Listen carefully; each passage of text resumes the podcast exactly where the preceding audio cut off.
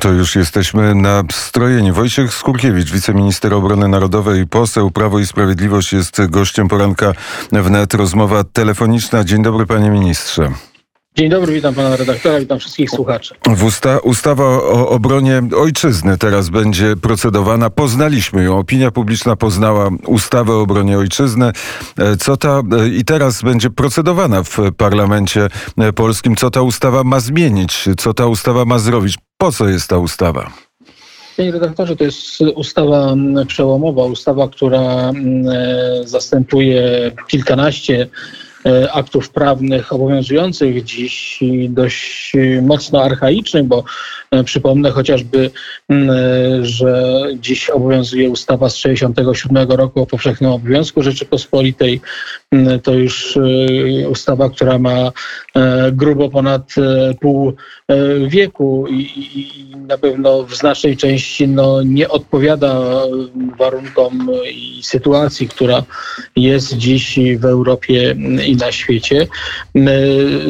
Ta ustawa o obronie ojczyzny, tak jak wspomniałem, zastępuje czternaście aktów prawnych i ona jest kompleksowa. Ona kompleksowo traktuje siły zbrojne, Wojsko Polskie, całą tą otoczkę, również kwestie dotyczące obszaru socjalnego, wynagradzania żołnierzy, możliwych awansów i tak dalej, i tak dalej. A mało tego, to, to również dotyka bardzo ważnej kwestii, czyli kwestii dotyczącej modernizacji sił zbrojnych, zwiększenia liczebności sił zbrojnych, czyli to wszystko obejmuje, co dziś jest tak szczególnie ważne w kontekście sytuacji i miejsca, w jakim się znajduje Rzeczypospolita.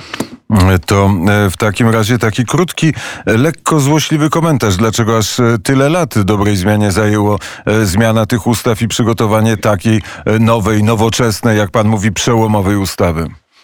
Panie redaktorze, dlatego, że oczywiście nowelizacje ustaw, tych ustaw, mówiąc naj, największym skrócie, obronnych, ono oczywiście następuje i tutaj w tym zakresie te procedury legislacyjne były realizowane, ale my chcemy, żeby te rozwiązania nie były skupione w tych kilkunastu aktach prawnych, tylko w jednej ustawie, w jednej ustawie, gdzie w zapisie no, sporo, bo ponad siedmiuset artykułów będzie, będą opisane wszystkie kluczowe kwestie. Dlaczego, dlaczego teraz? Minister Mariusz Błaszczak, kiedy został ministrem obrony narodowej, podjął decyzję o zmianach w tym obszarze legislacyjnym. Później nastał czas, kiedy został powołany pan premier Jarosław Kaczyński jako premier, wicepremier do spraw bezpieczeństwa i obrony narodowej, który odpowiada za te tak zwane resorty siłowe i tutaj wspólnie prowadziliśmy prace. To nie są prace, które są realizowane przez miesiąc czy, czy nawet dwa miesiące. To były bardzo długie, żmudne prace i, i naszych prawników, naszych ekspertów, legislatorów, aby przygotować. Oczywiście przed nami jeszcze dość długa droga, jeżeli chodzi o, o tę ustawę, bo, bo jeszcze ta ustawa musi być poddana uzgodnieniom międzyresortowym, musi stanąć na rządzie, musi ją zaakceptować Rada Ministrów i dopiero wtedy trafi pod obrady parlamentu i wtedy też pewnie będzie też burzliwa dyskusja nad tymi rozwiązaniami, które są zapisane w tej ustawie. W wielu przypadkach rozwiązania przełomowe. To właśnie przejdźmy do istoty. Co najbardziej istotnego jest w tej ustawie? Co ta ustawa zmienia?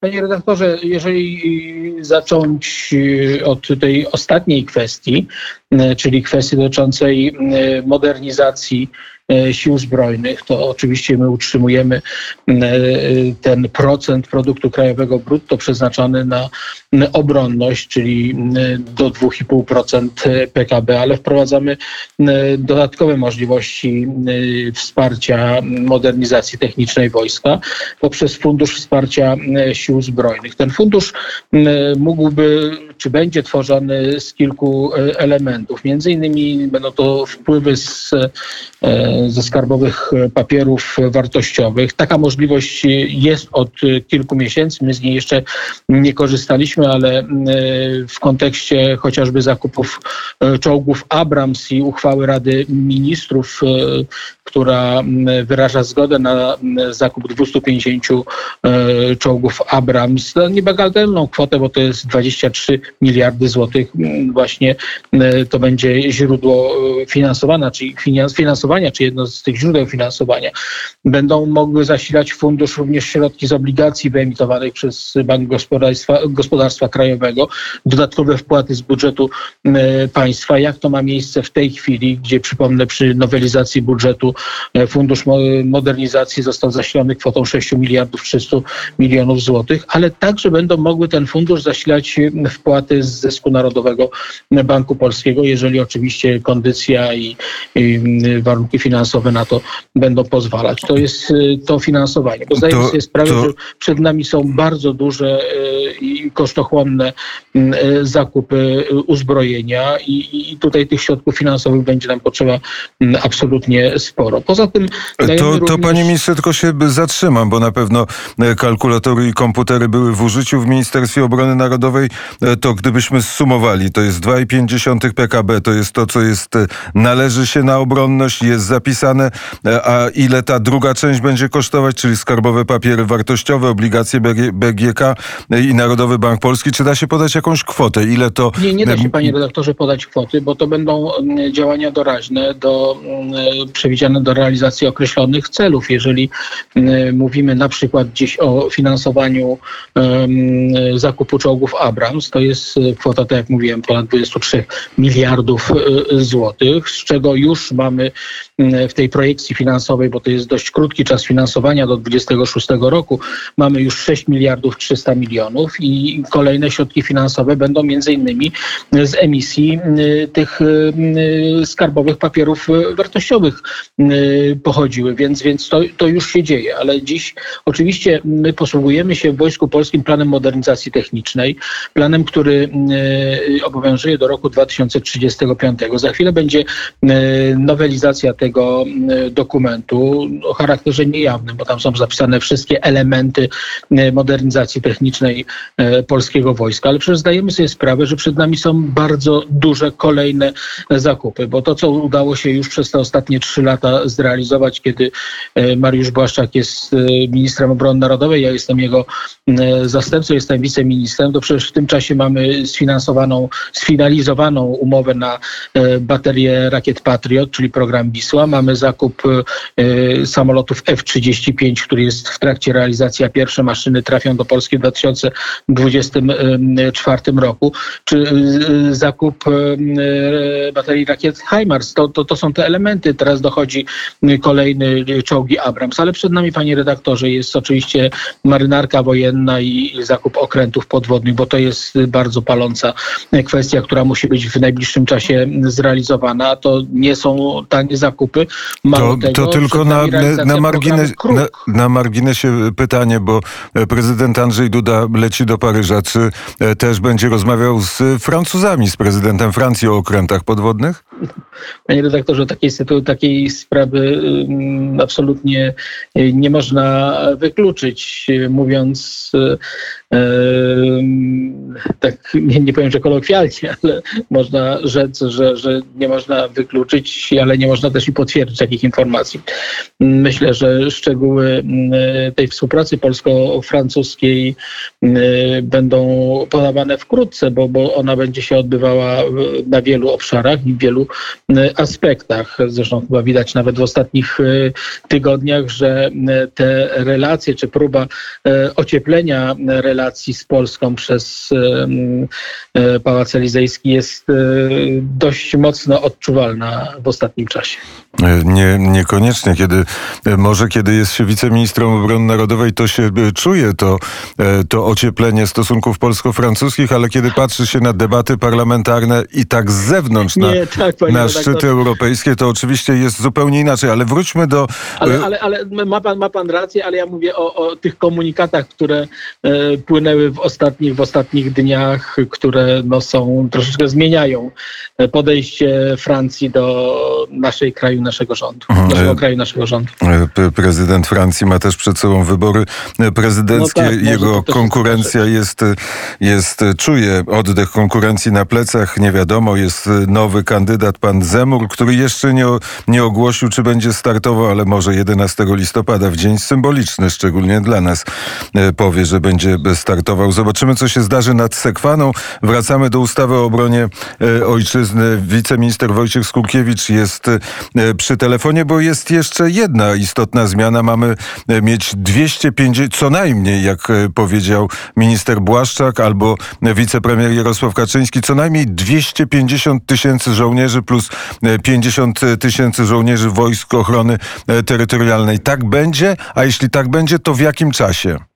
Panie redaktorze, tak, my też proponujemy zwiększenie liczebności Wojska Polskiego do trzysta tysięcy, czyli dwieście pięćdziesiąt tysięcy żołnierzy operacyjnych czy żołnierzy zawodowych i pięćdziesiąt tysięcy żołnierzy terytorialnej służby wojskowej. Oczywiście to będzie podyktowane wieloma względami. Po pierwsze, zwiększeniem możliwości przyjęcia takiej liczby żołnierzy do armii. W tym roku mamy żołnierzy zawodowych sto jedenaście i pół tysiąca plus trzydzieści tysięcy żołnierzy Wojsk Obrony Terytorialnej. To będzie oczywiście wiązało się również z tymi dodatkowymi, dodatkowym zwiększeniem budżetowym, ale też jest szereg elementów, które chcemy zmienić. Między innymi kwestie rekrutacyjne, które trzeba przyspieszyć i trzeba uzdrowić w wielu aspektach, żeby te kwestie rekrutacyjne nie trwały długo, zresztą już wiele nam się w tym zakresie udało zrobić. Szkolenie podstawowe, które skróciliśmy decyzją kierownictwa resortu obrony z dziewięćdziesięciu dni do dwudziestu ośmiu dni, po którym odbywa się przysięga wojskowa. Szereg zachęt również dla tych, którzy chcą wstępować do wojska. Inno, ta, ta, ta, ta innowacyjna i wydaje się przełomowa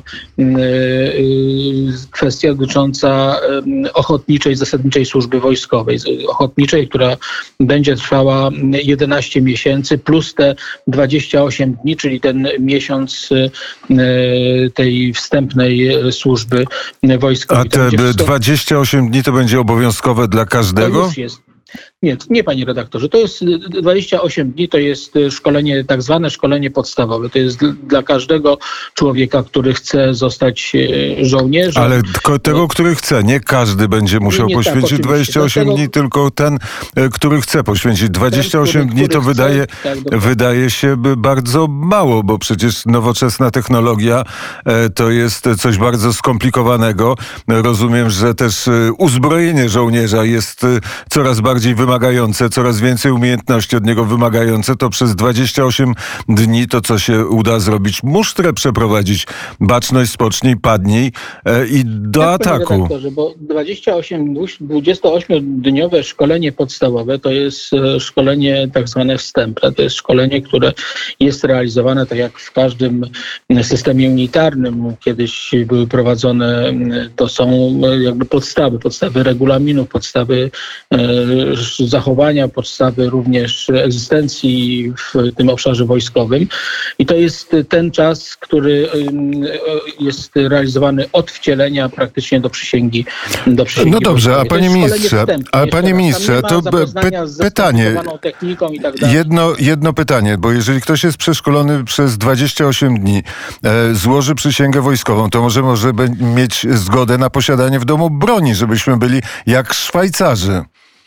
Panie redaktorze, to już jest daleko idące porównanie do systemu szwajcarskiego, ale no na razie nie przewidujemy takiej możliwości, choć nie ukrywam, że jest wiele takich postulatów odnośnie żołnierzy terytorialnej służby wojskowej, Wojsk Obrony Terytorialnej, żeby oni mogli broni, którą mają na wyposażeniu, przetrzymywać w domu. Ta dyskusja odnośnie zwiększenia dostępności do broni trwa i ona w wielu środowiskach, szczególnie tych organizacji proobronnych, paramilitarnych jest wciąż żywa, ale dziś jeszcze chyba za wcześnie, żeby na ten temat mówić i żeby oddawać broń również tą ostrą wojskową pod opiekę do Dąbno. Chyba jesteśmy jeszcze do tego nie przygotowani. Jest jeszcze jeden zapis w ustawie, że, że jeżeli ktoś po dwudziestu ośmiu dniach zdecyduje się na to, żeby zostać w wojsku, wtedy dostaje pensję cztery,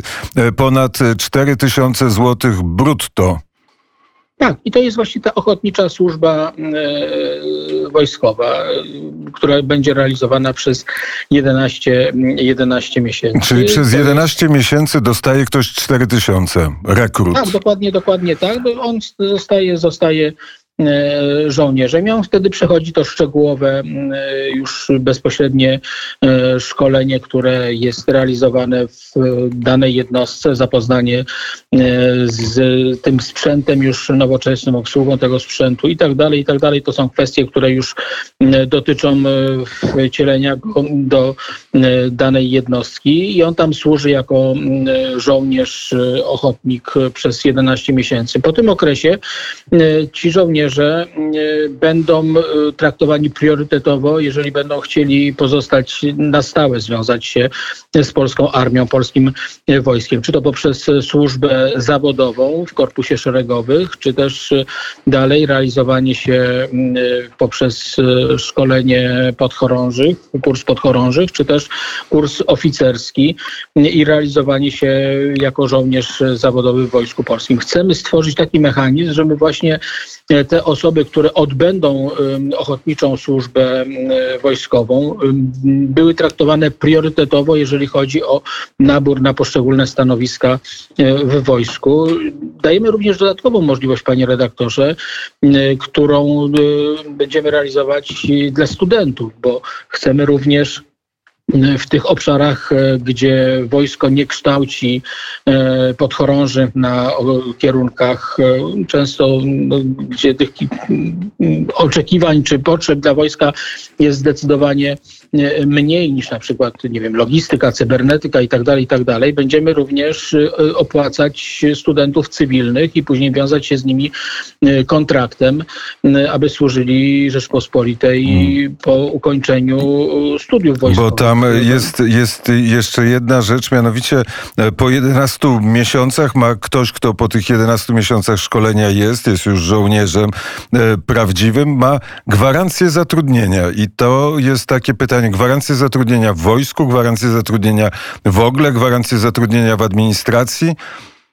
To są trzy obszary, bo chcemy, chcemy, żeby ta osoba była, związała się z tym aparatem państwowym, wojskowym, czy nawet czy okołowojskowym.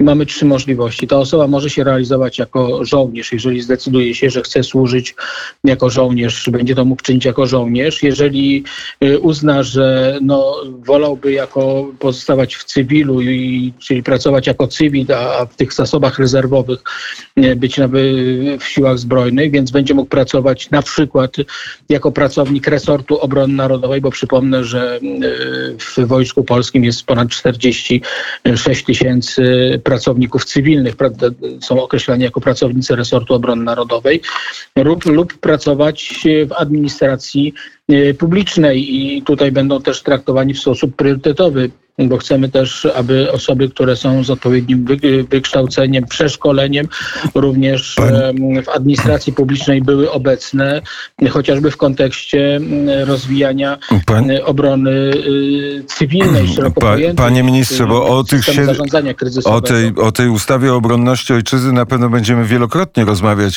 w porankach i w Radiu Wnet. Teraz patrzę na zegarek, jest godzina siódma trzydzieści siedem. Wojciech Skurkiewicz, wiceminister obrony narodowej, jest gościem Poranka W N E T. To jeszcze jedno pytanie. W czasie jak to się rozłoży? To znaczy, kiedy będzie, kiedy rząd zdecyduje, że to jest ustawa rządowa, kiedy ona trafi do parlamentu i kiedy zacznie się to wszystko dziać? Czy pan minister może na osi czasu pokazać ustawę o obronie ojczyzny? Panie redaktorze, zrobimy wszystko, aby te rozwiązania, które zaproponowaliśmy, weszły w życie jeszcze w roku dwa tysiące dwudziestym drugim. Czyli ponad rok potrzebuje... No. No, no nie ponad rok, jak powiedziałem ogólnie w roku dwudziestym drugim, czyli to będzie e, przyszły rok. E, proszę pamiętać, że uzgodnienia międzyresortowe to jest e, czas dość żmudnej e, współpracy. To jest bardzo duży e, akt prawny, więc e, potrzeba będzie nieco czasu, żeby uzgodnić te rozwiązania z poszczególnymi ministrami. Również Rządowe Centrum Legislacji będzie miało w tym zakresie pewnie coś do powiedzenia. No i później ta procedura sejmowa. Przypomnę, że sama procedura sejmowa to jest minimum półtora miesiąca, czy minimum miesiąc, no bo ten, ja liczę zawsze ten czas pomiędzy przyjęciem przez Sejm a rozpatrzeniem przez Senat. Wiemy, że w takich kluczowych kwestiach dla rządu Prawa i Sprawiedliwości to ta senacka obstrukcja jest y, widoczna i ona zawsze, te terminy są wykorzystywane pa... maksymalnie, czyli trzydzieści minut. Panie ministrze, bardzo serdecznie dziękuję za rozmowę. Dziękuję bardzo, do usłyszenia. Miłego dnia. Wojciech Skurkiewicz, wiceminister obrony narodowej, poseł Prawa i Sprawiedliwości, był gościem Poranka W N E T. A my posłuchamy teraz zespołu Dikanda.